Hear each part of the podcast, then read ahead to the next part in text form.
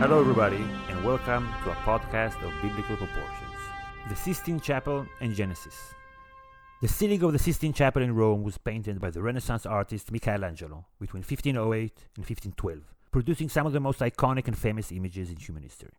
And the grandest of these images are scenes from the book of Genesis, the same scenes that were written two thousand five hundred years ago by Baruch ben Neriah and his fellow scribes. How did Michelangelo interpret Genesis? And what are the stories behind his world-famous creation? I have my friend Idan Ben Simon today to explore the world that produced the Sistine Chapel. Idan is currently working towards getting his M A in art history, but mostly he's an obsessive autodidact with a great passion for this topic. Let's dive in. Hi, Dan. Hello. So, we've been talking for a long time about uh, this episode. Yeah, you were mentioning uh, the book of Genesis, and we were talking about which art uh, goes with it. Uh, which is, of course, many, there are many examples for it, but the first thing that came to my mind, which I also very, very much, I, my passion, is uh, the Sistine Chapel vault. The ceiling of Michelangelo, the creation of man, the, the story of Genesis.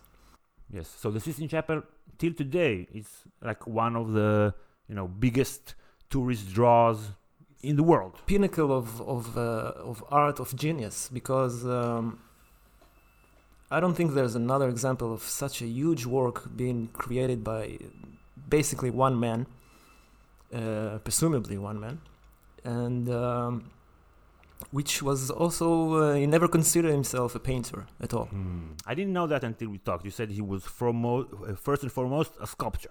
Yeah, he, he signed his letters, Michelangelo, a sculptor in Rome. That's his, mm. Even when he was writing for his dad and his brothers back in, uh, in uh, Florence. Michelangelo, a sculpture.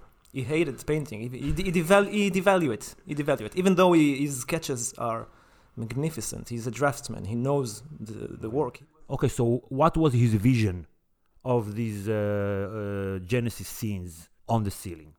Trying to create, uh, to paint the story of creation itself was not a very easy task, or not even many examples in the history of art of right. that. Nobody drew God himself uh, so much. It's not a common theme. You, in, in the Middle Ages, if you wanted to depict God, you would draw a big hand from the sky. Uh, this is God. Okay. A big hand from the sky. Like Monty Python. And um, there are some examples of God with a beard and, uh, you know, uh, creating Adam from the mud, raising him, like, or maybe helping, like, uh, helping him get up from the mud. This is uh, more close to the text, right? Okay. Uh, creating him from... from the earth. And uh, maybe Masaccio had also a famous uh, Florentine artist. He had God himself painted. Okay. This is, of course, a very anti-Jewish idea to paint God. Mm, right. If you ask somebody today, what do you think God is like? He would probably imagine him a lot like Michelangelo mm. drew him. Maybe that's the vi- that's something that, you know, we have in our subconscious. Right. God is a, an old man with a beard. Yeah. Everything about his image is powerful yeah. and uh, respectful yeah, and regal. Strong. Yeah. He's a super superhero yes. with his cape. But wise. Uh, of course. Okay. Like the popular image today that billions of people have of what God looks like before we, you know, really try to think about it. Like the ini- the, the initial pop culture image is basically that of uh, the two fingers uh, almost touching uh, uh, God and Adam that he created. I, I think this is amazing. The creation itself, there is no example for that in art history. It It's not even uh, the story of the, the book of Genesis. No. How do you see that, that scene? Michelangelo was like, uh, creating his own iconology. And uh, fun fact, after it was all finished, some bishops were looking down to see the ceiling. Looking up. Looking, looking up to see the ceiling, and they didn't know who is this old man with a beard. You know, it wasn't it wasn't so clear that uh, he created a new art, new language, iconology. There are nine Genesis scenes. Yes, until the last one is uh, uh, Noah's drunkenness. Exactly. So this is a, f- a story of decline, decline. of the, the the fall of man, right? The fall of man. Okay. Everything the, is perfect, uh, then you are expelled from heaven. Mm. The famous uh, story. Yeah, it's very Christian, very Catholic. from the first scene we see uh, when we enter is God separating light and darkness, and when we exit, there is no dr- drunkenness. Okay. And then we are after the fall. We are uh, entering the world after we saw the decline from perfection to what there is today. Ah, so you come out to back the then, real world. Yeah, the real um, yeah. hard, difficult world. Yeah, after we've been in the most magnificent place right. that Michelangelo created for us. Wow. Back then it was uh, the opposite. You were entering okay. uh, uh, from the Noah scene, and you were exiting from the creation. Why? Well, basically, uh, twenty years later, he drew the uh, another wall, uh, the the judgment uh, of Jesus. Right, this was very traditional in Italian art to exit just before you see the last judgment. So uh, when you go mm. back to the world, you know that somebody's going to judge you for good and bad, and it's a Wasn't very bad. famous uh, convention. It's, uh,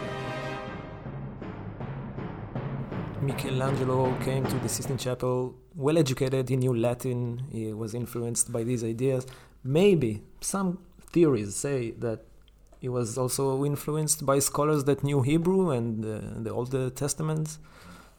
This is what he chose to depict. When you think about it, there is no one Christian figure in the whole of the Sistine Chapel ceiling. Mm. Okay. None. None? No, just few pagans. Uh, Sibyls. Sibyls? Sibyls, yeah, those are the, the like prophets, the female prophets you see on the on the side there, on the of the vault. And there is no one Christian. Now, of course, you can explain it that it's a prefiguration of Jesus. Everything in in Christianity is a prefiguration. You know, Jonah, the prophet, uh, three days uh, spent three days in the whale uh, stomach, and and uh, this is the three days that Jesus uh, mm. died and yeah came back came back to life. So that's a big challenge, painting the creation. This is not a movie. This is the painting. It's not a movie, but uh, you can see a lot of movement. God is reaching out from this uh, womb-like shape mm. to reach for man, which has no power of himself. He barely raises his hand. Mm. And then this is the exact moment when God is giving him the power of life. Mm. But one, you can ask yourself, was was man already created? Because he's already there, you know, Michelangelo is, but this is this is uh, just uh, one of the difficulties in painting. You have to you, you, you cannot do animation of creation. Mm. So man is there, lying after a big day in the gym, because you see it's all muscles, and he's lying, and um, this is the moment when God is bringing him life in a sort of electricity kind of way. It's like static electricity, right. you know, two fingers touching. And uh, there's also another way to look at it, a more uh, secular way, if you want. When you look on the right side, where God is, mm. he's surrounded by this uh, purple cape. Yeah. And angels and Eve. Mm. You know, and he's, uh, he's holding Eve like, yeah. uh, you know. yes, like. Owning. Like in the W W E. Uh, no, like this is uh, my main squeeze. So uh, God is, uh, is holding um, Eve. Which is also to mean that she was already in plan for a, for uh, the first man, right? The old shape, if you look at it, it, one doctor, I think it was in the late seventies, when he came to the Sistine Chapel, he told himself, okay, this is a brain. This is how a brain looks uh, like. The cape, right, you told me. And I looked at it again, it looks like a brain. Not only that, when you see the scarves going down, it's like uh, the stem of the brain, and it's all very anatomically correct. Mm.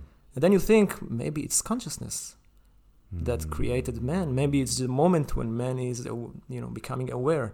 This is one way nice, to look at it. Nice. We also know that Michelangelo is an expert in um, anatomy. Anatomy. He was uh, dissecting bodies way back when he was at, he wasn't supposed to. a teenager in uh, in Florence. Yeah, he got he got access to uh, uh, bodies just before they are getting buried, and this is why he have such a huge, huge knowledge of every tiny muscles and what mm. you do to your hand and how you sculpt it and how you paint it.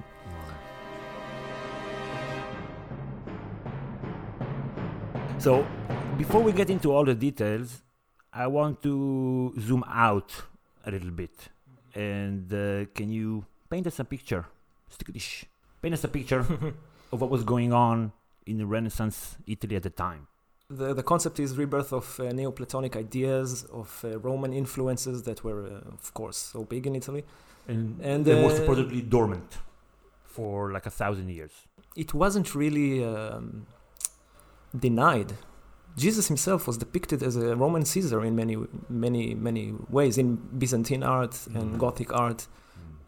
Most of the sites you see in Rome, uh, Christian today, used to be shrines of uh, pagan uh, mm. culture, of the Roman pagan culture.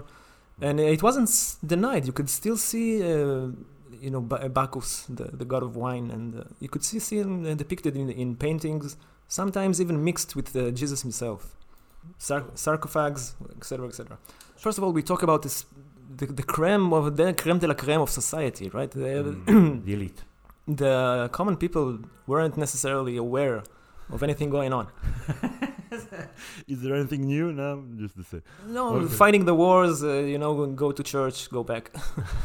uh, so we have uh, cities which are um, like small states, right? Uh, Venezia, Venice, uh, uh, Florence. Venice.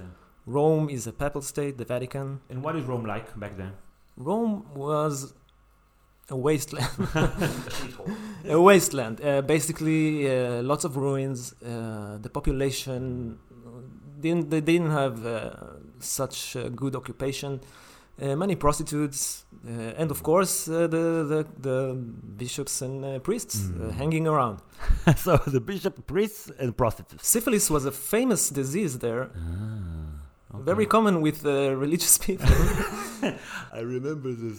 There's this joke from back in the day. I remember that uh, I was taught that in my uh, when I studied history, that uh, a few uh, bishops were, were sitting and they're wondering if the celibacy rule will ever be cancelled. And one of them says, "Okay, so if it won't be cancelled in our lifetime, it will be cancelled in the lifetime of our children," because the celibacy was, you know, it's, it, it wasn't really enforced. It wasn't a good place. Uh, the air was bad. The the sanitation was bad. Uh, aqueducts were polluted.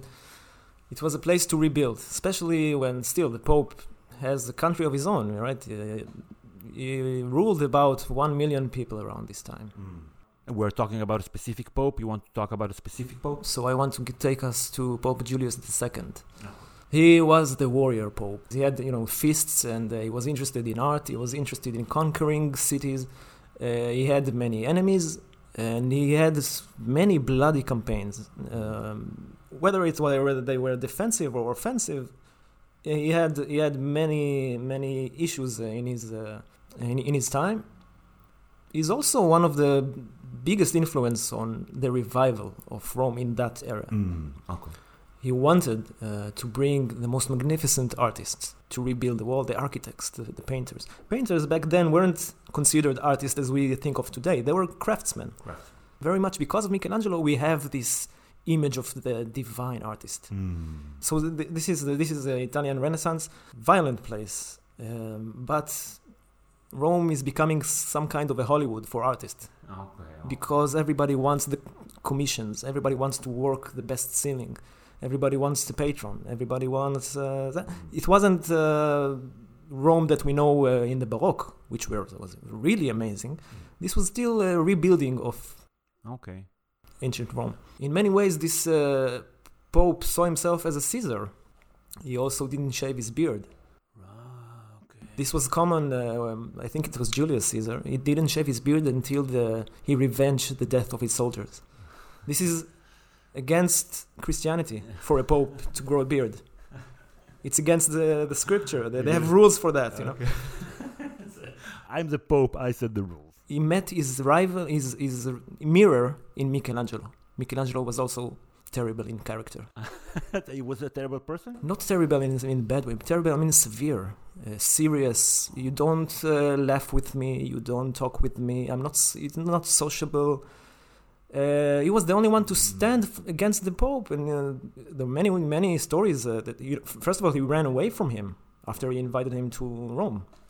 The Pope, okay, he wanted to build a, to build a better Rome, to invite all the people. Michelangelo already had the name of uh, an amazing sculpture. He had uh, David, mm. the giant statue in uh, Florence. He had uh, Pietà already in Saint Peter. Which one? Pietà. You that. see Mary and Je- holding Jesus. It's an amazing, amazing, amazing statue. Mm. It's inside Saint Peter? Yes, it's in the uh, I don't remember French uh, French chapel of Saint Saint Peter. After all conversations, I want to go back uh, again. Oh, after the conversation, you will book a ticket to Italy, for sure. This is my purpose for coming here. I've been there three times in the Sistine Chapel, and uh, I just wait for the next time. I've been once. I've been once. And I've been another time outside the, the like in Saint Peter's Square and walking around. I can give you some tips in the after the episode about what to do next time. You will. Uh, which is al- also because of Michelangelo, if you don't want to break the neck. Okay. So, uh, so he was invited uh, to sculpt for the Pope. The Pope wanted a tomb. A tomb. It's a very, uh, again, a famous convention for popes to have a big decorative tomb. And Michelangelo was a sculptor. That's what he wanted to do. Mm. Nothing else. He surely didn't want to paint. So he, he was invited. Uh, for, uh, he got lots of money for the project. Uh, you told me it was a fifty-year uh, project, the tomb. He designed a tomb with more than forty figures. forty figures. More than that. Okay. Slaves and Moses and everybody. And it was uh, supposed to be a monumental work, maybe the biggest sculpture in after ancient times, or, uh, or even more. It was supposed to be a work that would take him a lifetime. Mm.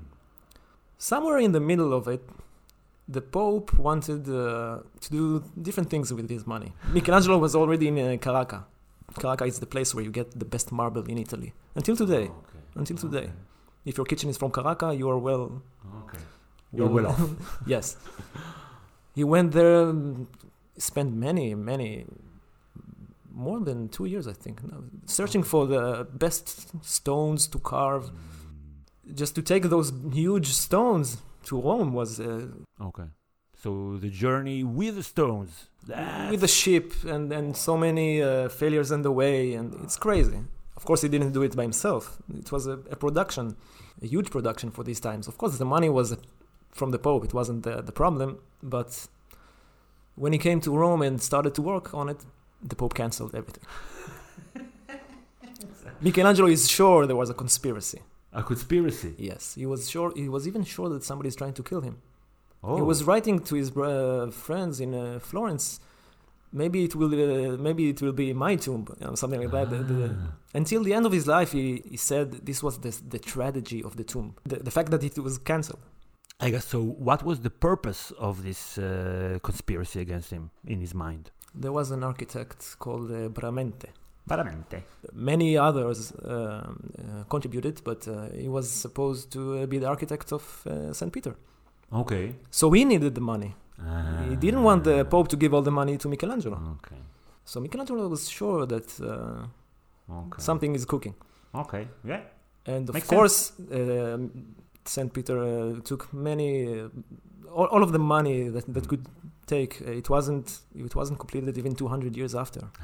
In Italy, there's a famous saying that when you say uh, when they build Saint Peter, it's like saying a never never-ending task. Yeah, like in Hebrew, אחרי Shabbat. Something like when that. When will something happen after Shabbat? Which Shabbat?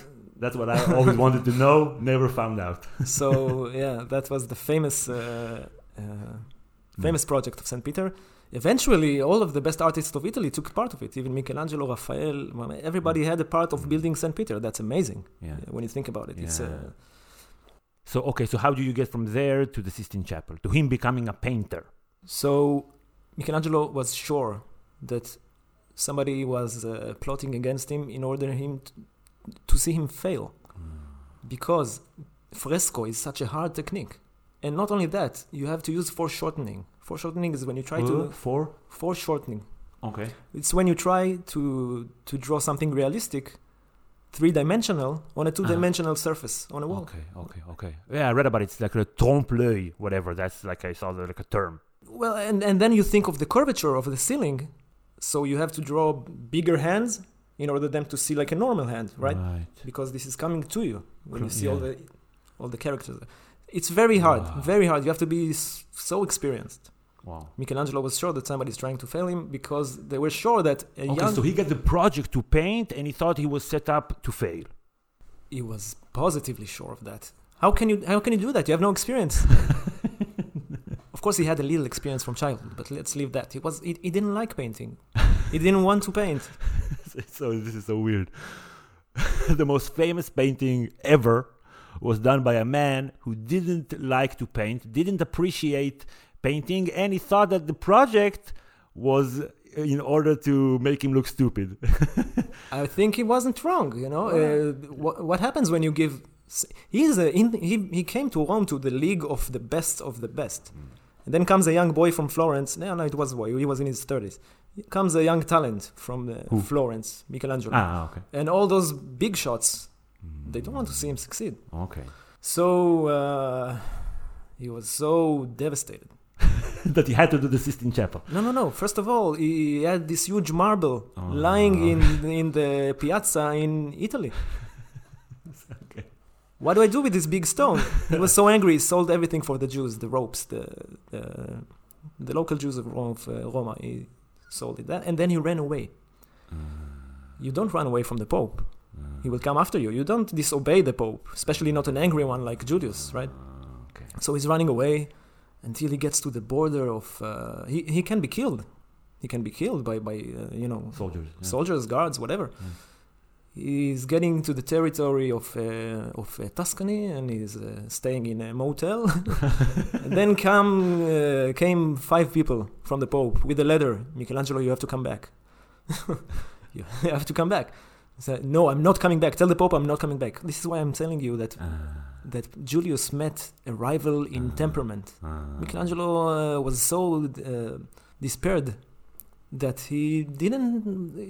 Uh, I don't care. Yeah, you want to kill me? Yeah. yeah, you can be the Pope. I'm not coming back. I'm not certainly not for a painting. This is not my, my art. I'm not a painter, and he wow, emphasized wow, it. Wow, he wow, emphasized wow, it to wow, the Pope. I'm wow, not a painter. It must have been very hard. And uh, several months ago, the Pope. Obviously not happy with the situation, but uh, he had so many other things on his mind. So a few months after that, he has to conquer Bologna. Oh, okay. That's in the north also, right? Uh, it's very close to uh, Florence, yes. Oh, okay. It's like uh, one and a half, two hours drive in a bus, in a modern bus. not uh, not back then. Yeah. Um, and, and, and Michelangelo is still running away from the Pope. Not convinced. He's telling all the guards, you can do whatever, I'm not coming back. Uh, and then... Meantime, the Pope is trying to conquer Bologna. He gets to Bologna. The people of Florence, meantime, are telling uh, Michelangelo, listen, you have to go back. The the Pope himself sent letters to the officials of uh, Flor- Flor- Florence, right? Bring us back Michelangelo. We are sorry. We know that he's a, he has to be treated gently. He's an artist. He has caprice. You know, uh, we will we will not harm him. We promise you we will not injure him. We know he's a special soul and this and that. We're trying to, you know, yeah. uh, smooth talk. The, because because uh, the, the officials of Florence, they know that if they angry the popes too much, they, mm. he can just start a war or whatever. And then right. somebody is uh, some officials is telling Michelangelo, listen, it's been too long. We we are not going to fight the Pope because of you. As much as like, we love uh, you. Uh, the story of Troy, but uh, instead of a beautiful woman, it's a beautiful artist that oh, starts a war. It is, and uh, it was acknowledged. It was uh, David became a symbol of Florence very fast. Mm. So the Pope comes to Bologna, and then the Pope comes to Bologna. He, uh, himself he, to court. Uh, oh, he comes for the uh, for uh, military reasons. For he military. Want, he wants Bologna for himself. Oh, okay, okay, okay. And then uh, eventually Michelangelo comes to Bologna too, and the Pope is saying things like, "You know what? You didn't come to us, and we came to you." And yeah, some uh, some cardinal were, was angry with uh, Michelangelo. What do you think you're doing, disrespecting the Pope like that? And then the Pope himself is telling to this cardinal, uh, "Go to hell," you know. Ah. He was in favor of Michelangelo. In, uh, he respected that, his attitude. Yeah, so Michelangelo had to, to uh, you know, uh, bow his head. Okay. okay. Well, uh, so what do you have for me? The Pope is saying, now that I conquered Bologna, I want a bronze statue. So Michelangelo did this bronze statue. It wasn't. It was also not in his art. Bronze is mm-hmm. not marble. And let's leave that aside. Several years, then this statue was melted to build a cannon. Later on. Oh no! Okay. But now, when the Pope and Michelangelo were back to uh, uh, working terms, uh-huh. so the work on the Sistine Chapel began. Okay. fifteen oh eight. Okay. This is a great story. I love it. So how does uh, so how did the work on the Sistine Chapel began, and then we'll slowly work ourselves to the Genesis scenes. The Sistine Chapel itself was rebuilt around fourteen seventy-seven.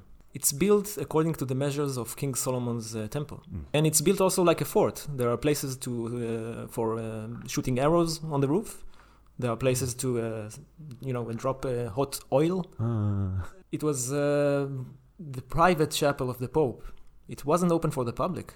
Mm. It wasn't supposed to be exhibited uh, mm. in any way. So the Pope uh, wanted the Jesus and the messengers on the ceiling. Mm. And maybe some geometric uh, decoration. Okay. And then Michelangelo was like, this is a poor idea. this Why? Is, this is boring. This is not my interest. Mm. I don't want to draw... I don't want to draw a pious man, you mm. know, status, uh, saints, yeah, this yeah, and that. Yeah, yeah, yeah. This is also one explanation. Why does he choose to depict Genesis story? It's full of revenge and anger and action. Mm. It's not just a saint holding a cross or... Right. This is one explanation. Because so much of medieval art was constrained to a certain image of Christ and his mother, and it was less explorative, explory, whatever. It wasn't as exploring the different options that you could do in art. It's it's well thought of that Michelangelo did what he wanted, which is very not likely. You know, you had the official theologian of the Vatican. Mm. You cannot do whatever you want. Mm. But uh, somebody probably had gave him the permission uh, to deal with this story, even though Michelangelo himself was saying, he was writing to, again in his letters back home, you know, the, the Pope was too busy with his, his affairs, mm. and uh, okay, you don't want to do the apostles, do whatever you want. So why did you choose Genesis, you think? Well, this is uh, one explanation, because it's more close to the, the subject that interests him. Which was? Sculpture. Sculpture. How? He wanted uh, the physicality, moving bodies, moving mm. figures. He wanted. Uh, mm. It's. He was also. He was also very close to the ideas of uh, uh, prophecy. Okay. When he was younger, in Florence, and that's important to understand, there was uh, Savon- Savonarola. Ah, Savonarola. Yes. Savonarola. I like him. Savonarola sees himself as a modern Jeremiah. Ah, okay. Even Michelangelo sees himself a little bit like Jeremiah, your special friend. and uh, Jeremiah also had a very harsh temperament. It's exactly, yeah. exactly, and that's also how he's depicted uh, yeah. in the in the ceiling. Nice. So uh, Savonarola was uh, a doomed prophet- prophecy. You know, uh, everybody bring your books and paintings and jewelry. The end is near. Burn them in the in the, in the square of the city because. You know, God is angry with us. He was also like a man of the people against the elite. Yes, yes, exactly. Exactly. Okay. Against uh, Medici. Against Medici. And you told me today that where did uh, Michelangelo get his education? Michelangelo was uh, adopted uh, somewhat by uh, Med- Lorenzo de' Medici, the most magnificent art supporter of uh, the history of Florence. Uh, family of... Uh, Noblemen, in that generation, noblemen, they started as bankers. So Michelangelo uh, grew up in his house like his like his son. Amazing, you know. Wow, so lucky, so lucky. Sorry to digress a little bit. Sometimes just it boggles my mind to thinking how much genius we are missing just because it is not given the opportunity. Here we have uh, honest to God genius who was given the best opportunity ever. To be educated. So he was more there. Than a patron. He, he he he let him eat in the same table in dinners. He was exposed to intellectuals, to writers, to sculptors, to artists. Uh, many people that were heavily influenced by Roman ideas, Neoplatonic ideas, Dante. All of the a little you can call it secular back then, but uh, basically in uh, outside of the the Catholic world right. of uh, more humanist. Oh, the the best humanists of those times were hanging around the Medici uh, dinner table. You can say that the intellectuals back then were more interested of things outside the Christian world, more the pagan culture, even Judaism. Many mm. of them studied mm. Hebrew, mm. even Kabbalah. Huh. Yeah, a lot of mishmash of Christianity and Judaism together going on th- these years. Interesting. Um, philosophical ideas from Plato, from Aristotle. this is the atmosphere around uh, which Michelangelo grew up, basically, in his uh, teen teenage days. It's like there's more, like men now have more agency. We can do things. It also works. It also works with the, the later uh, warrior pope, who was a who was a doer. Yeah, yeah, yeah, and a lot of doing. In yeah, that time. It was. He, It's complicated to talk about uh, the, the Pope himself and the humanism, but he was a great supporter of the arts, so of course it's relevant. He wasn't, he wasn't a, you know, a strict dogmatic uh, religious figure. Right. right. I, I like to see the, the this specific Pope more of a, a country leader, a Caesar, mm. and I think he would agree in many ways. Okay. You know, uh, we today think of the of uh, the papacy as a purely religious uh, institution. Back then, they had many worries of territory, of the managing the city. It was very different from today. So this was the atmosphere in which uh, Michelangelo grew up in. Let's let's go over the scenes. First, we have uh, this is also chronologically interesting. Okay. It was painting in, in two major parts, because you had to move the scaffold pigumim from one part after you finish it okay. to the other one. And he was lying on his back the whole time? No, no. No? That is actually a common uh, mistake. Okay. He built, geniusly built, a scaffold that were curved. Okay. Look, uh, the ceiling is very high. You cannot build it from below. Okay. Also, when it was painted, the, the, the chapel wasn't closed. It was, there were still ceremonies down. Ah. The Pope wanted to see how it looks like, and Michelangelo was throwing, um, you know, wood on him. And then he escaped again. He came back. Never mind. That's another story. But the Pope and Michelangelo still fighting. Okay. So, um, and it was it was covered by huge uh, uh, cloth. Okay. Uh, but, Classic. Yeah, just, you know, uh, so nobody was supposed to see how it looks mm. like. But you said, okay, so why was it curved? So the scaffolding? He, c- he could uh, stand up and look with his neck up and uh, paint. Is it better for uh, for your uh, You cannot neck? do that. You cannot, no, no. he, he killed himself with his neck. He was ri- writing poems about how his neck, he feel his brain uh, heavy and his neck, you know, uh, twisted, and oh, yeah, yeah. It, it is said that years later, when he wanted to read a letter, he had to look up with the, with holding his letter in his hand. Ah. He was so used to this. When you go to the Sistine Chapel and you look up, you get tired after maybe three minutes. Ah. This is why it's very smart if you come with a mirror to see to ah. see the ceiling. The pro tip. It's so fascinating, but you cannot look up right. so much. Right. We're not used to that position. Right. right. And he was doing that for four years. Right. And you have to go through the whole thing until you get to the Sistine Chapel. You're already tired. So, like the the, the one time that I was there, obviously I didn't spend as much time as I should have. This uh, it's such a rich museum that maybe maybe it's smart sometimes to go just for that. I don't know. Yeah. It's also packed with people always. Yeah. So yeah, it's a it's a common mistake. He wasn't lying down. This is a lot. Of, it has a lot to do with uh, Irwin Stone's famous book of Michelangelo, uh, which was not historically correct, mm. but it's one of the romantic mm. ways we like to think okay, about so it. You were to- talking about the sequence. He was starting with the flood, uh, basically. He started with the flood. Yeah. Okay. Which is a very complicated scene. Many, many figures there, and he still didn't have enough experience in fresco, uh, you know, yeah. to, to depict it. Uh, two years later, when he came down to see what he did. And he had to move the scaffold. Uh, yeah. He saw that it's it's a little too small. Uh, he was taught fresco, and unlike what he likes to to tell about himself, he was taught from early age how to do this. Uh, and fresco is it's painting on walls and ceilings, right? So this is an interesting fact. Uh, there are two ways of uh, of uh, approaching fresco. There is a buon fresco and fresco secco. The main difference is this.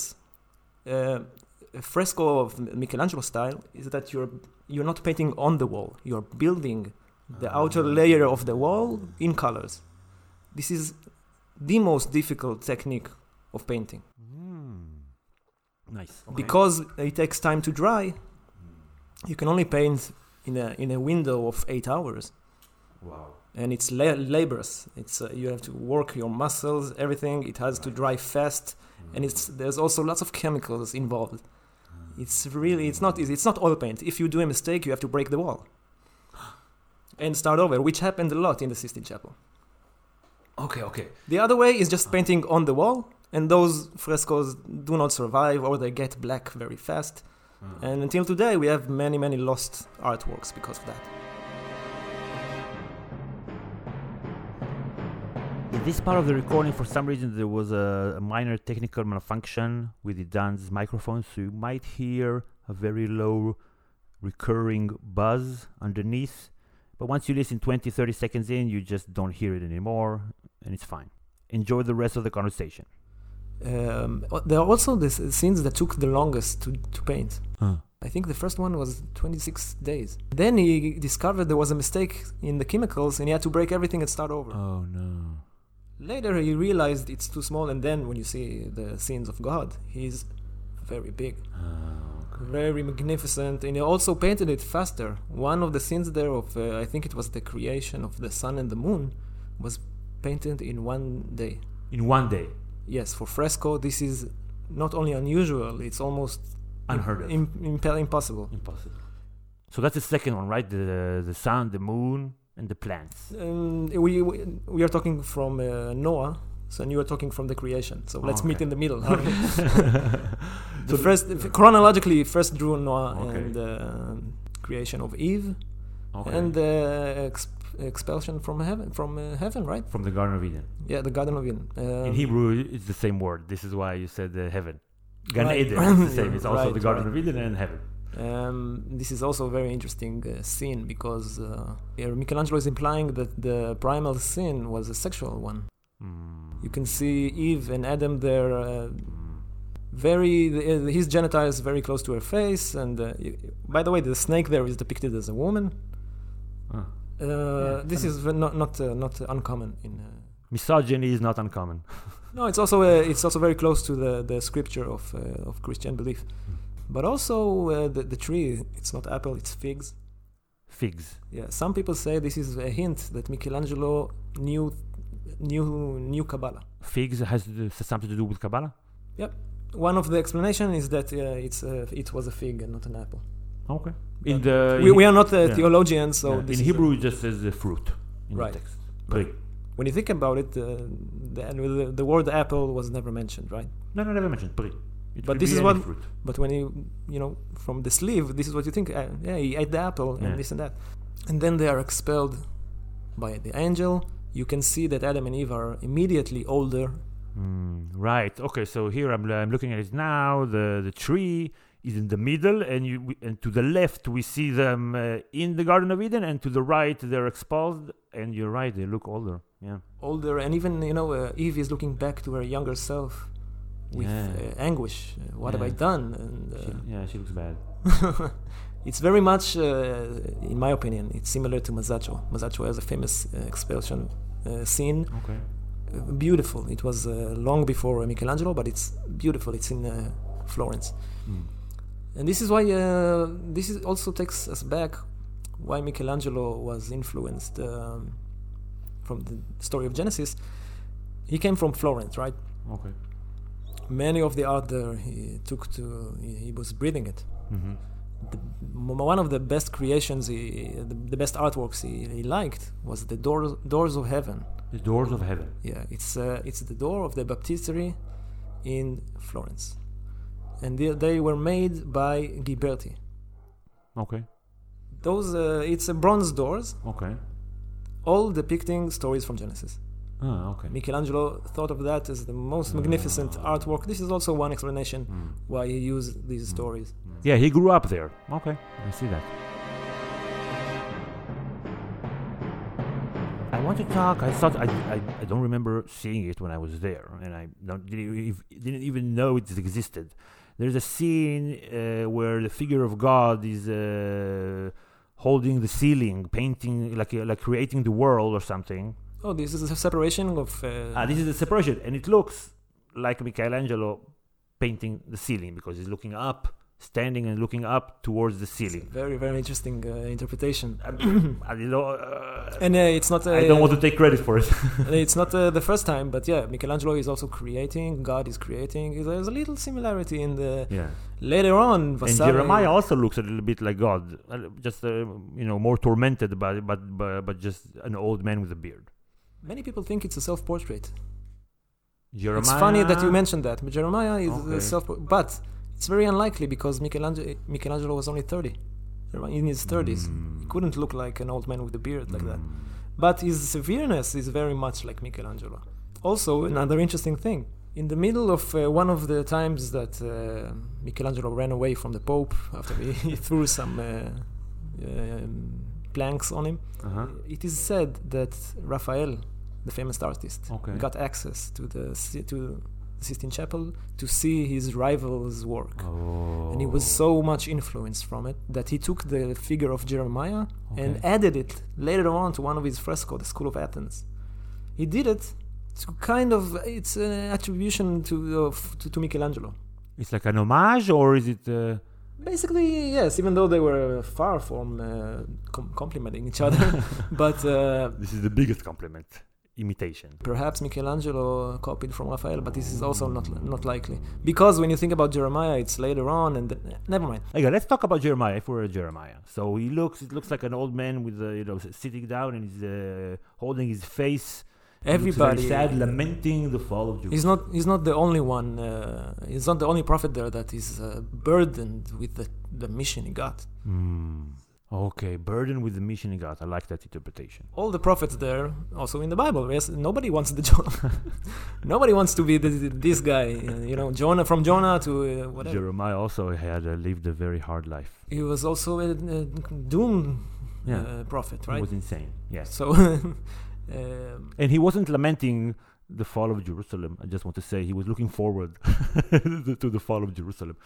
He celebrated the fall. He got he, he got in love with his prophecy. You see. Yes, yes, and he hated Jerusalem also. Just, just hated it. It's in his uh, book. I didn't. It's not uh, an interpretation. It's a fabulous uh, pose. He's holding his head. Yes, yes. Wow. Yeah, all the, the, the, the image of it, you know, right? Yeah, I'm looking at it now. It's incredible. You should Google it. All uh, all the images. He's also said. One of the few people to wear boots in the ceiling. Isn't that interesting? Everybody are uh, naked. Naked. Naked or barefoot. Why do you think? But at least there is some some answers which take us closer to the self-portrait. Michelangelo never took his boots off. Oh, rarely. Okay, okay, that's a good explanation. He is, his father always told him, never shower yourself. What? What? Okay. Yeah, Michelangelo is famous for a uh, uh, low standard of... hygiene. Yeah, even for his time, when people uh, were taking a bath one, once a week, he, he thought of it unhealthy.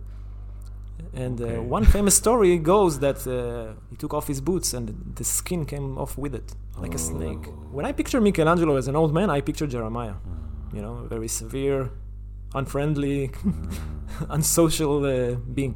Okay. By the way, below Jeremiah is where the Pope was supposed to sit in uh, in, uh, in sessions, in the ceremonies. Like, do they still do?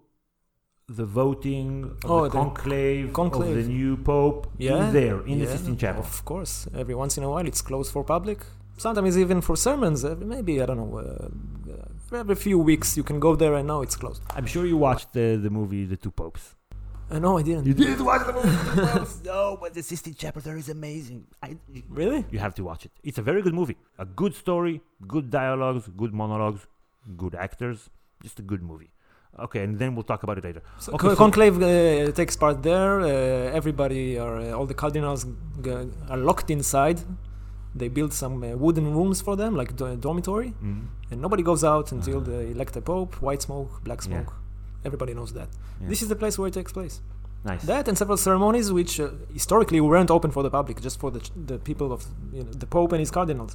Today it's a museum, so it's all o- open. Yeah. And we live in a very privileged time to see this work because it wasn't supposed to be uh, public. What other scenes from Genesis do you want to talk about? I like the yin-yang quality of the separation of light and darkness. I really like it. Okay, let me look at it. The yin-yang quality. Okay, I'm looking at it right now. Darkness and light and... Yeah, no. Right, it does look... It does, right. There's like a cloud from the right coming in, and on the other side it's uh... God is conducting the the, the symphony. Uh, yeah. This is the beginning of creation, right? Later he creates the sun and the moon, also to give the idea that uh, you know, the sun and the moon are both pagan ideas to worship. Mm. And Michelangelo is saying, no, this is God creating them. This is nothing. Uh, it's it's also his.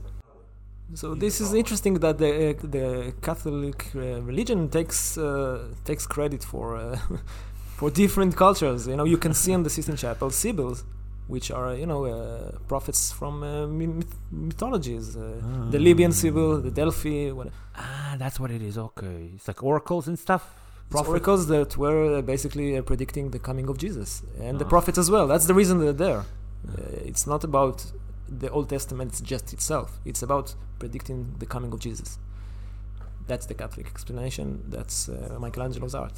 This is this is what uh, religions have been doing all these times. And no, it's not that God that created this. It's actually our God that is above that God. And when they win, this is a story that is, you know, throughout Babylonian religion, Mesopotamian religion, Egyptian religion, even, you know, Hebrewism, Judaism. You had all kinds of gods, and then uh, no Yahweh. This is the, the other part. You can see him after creating the sun and the moon, he's then turning his back. You can see his back. You can also see his buttocks, which is interesting. Right, like I'm, I'm looking at God's buttocks right now. I didn't know that was there. Interesting, isn't it? Wow. Okay, this is I'm. It's very. This is for your. This is for your next uh, series. Uh, Is there anything that you wanted to talk about that you that we didn't get to? Oh, just maybe the, the figure of uh, uh, Jonah. Okay. This is the the highlight of the ceiling. It's the end of the project, four years, mm. and uh, all of the foreshortening there is to the to perfection. This is right, Michelangelo. Because he's lying. Because Jonah, I'm looking at it now, is like lying, reclining. So everything has to. Wow. Okay. Just think about how difficult it is wow. to draw it. Wow, wow, wow. And uh, when it, when the ceiling was exposed, all of the artists, all of the people were so amazed. And the Pope came to Michelangelo and told him, you know, the famous client and artist, uh-huh. why didn't you add some gold there? And Michelangelo is already used to those kind of patrons. Uh, when he was in Florence, somebody told him, fix the David's nose. And Michelangelo took some dust and he did this. He just blew some dust, not touching the statue. And then the patron was like, ah, now it's good. Ah, because he saw that he chiseled something? He uh, saw the dust uh, uh, coming down and he thought, ah, yeah, he did what I did. This is still today. Michelangelo is too smart for those people. Uh, to you, you cannot tell me what to do with my art. I already know, you know. So the Pope is saying, why there is no gold? And it's a poor thing that they don't have gold. And then Michelangelo looks at him and, you know, those people were poor. Very poor. And uh, if you want to sum it up, after four years, breaking his body over this project, a project that he didn't like, he said only one thing when he wrote home. I'm done with it. I'm done with the project. It is finished. He was just he just created the most magnificent piece of history, and all he has to say is, um, "I'm finished." That's it. Wow. Um, yeah. Did he like it?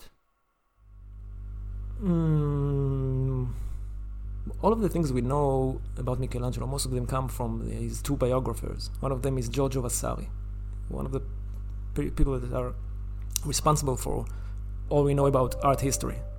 He liked, they like, he, Vasari likes to depict Michelangelo as a divine and a, angel that came from God to teach us what beauty is. Wow. And this is a story that Michelangelo approved. He also he, he destroyed his sketches. He, he he denounced the fact that he studied uh, as a kid with uh, a Florentine artist. He wanted to present it as if it's a gift from God. Mm. And... Um, Ah, okay. This is a, a lot of the image we have about Michelangelo today. It's it's because of those biographers.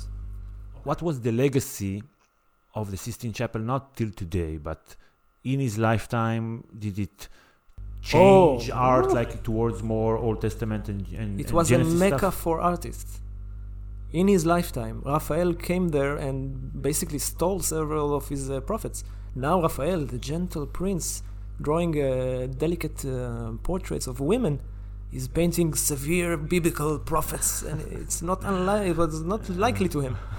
Um, strong male figures, and yeah. the the influence is huge. Uh, it was a place for artists to come to study art from the best example possible until today. Um, I mean, and also for centuries later on, it is the the, the you know uh, the most famous art historians of the British. Uh, Uh, I forgot the name of the university, but okay. He told himself that the, the, the only regret I have in life is not being in the uh, time of Michelangelo and studied like a student from him, or uh, mm.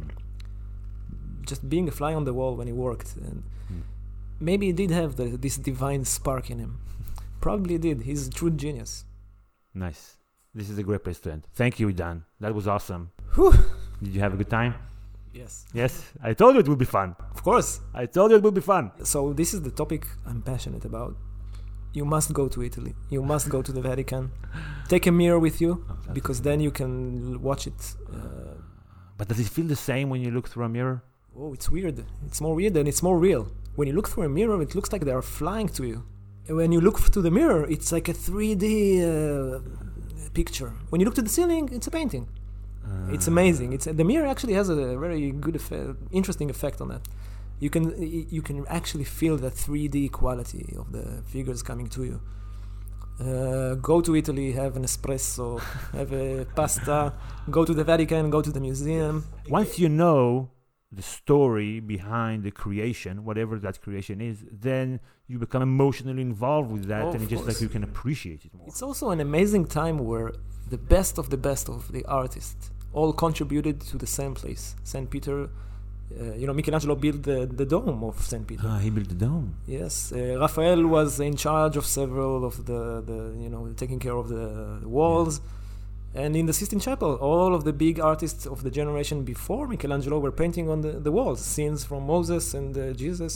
I have to go back. So much talent, historical talent, in such a small area of history in the same place. And you know, this is also true for the people who wrote the Bible. So much talent in one specific in one specific place by, by people that, you know, didn't impress in any other facet other than the stories that they wrote. And it's, I find it inconceivable how many good stories you have in this one book that, you know, written over, you know, short span of time. When I was uh, when I got here, this is what I was thinking uh, on the way. Why am I interested in this specific era? So yeah, all of the best art, all of the best, uh, the, you know, the, the, the scholarly, the intelligent, the historical figures. The, those are huge characters. It's like a mythology of art. You know, it's a, it's like a comic book. of, uh, yeah, the Avengers. I was thinking the, the, the Avengers, like all the greatest heroes, all the greatest heroes assemble. Which is, by the way, influenced very much from um, Michelangelo's God, the, the, the cape and everything. Huge influence on on uh, Mar- Marvel comics, Marvel. Marvel, really? Yeah, ah. yeah, yeah. The cape thing. And everything. It's it's it's a superhero you're looking at. So it's all packed in this small place, small time, and this is what I like. So thank you everybody for listening. Exodus is in the works. It will probably come out at the beginning of May. So check back in a couple of weeks and see if it's out yet. Or better, follow so you get a notification on uh, on the podcasting app that you're using.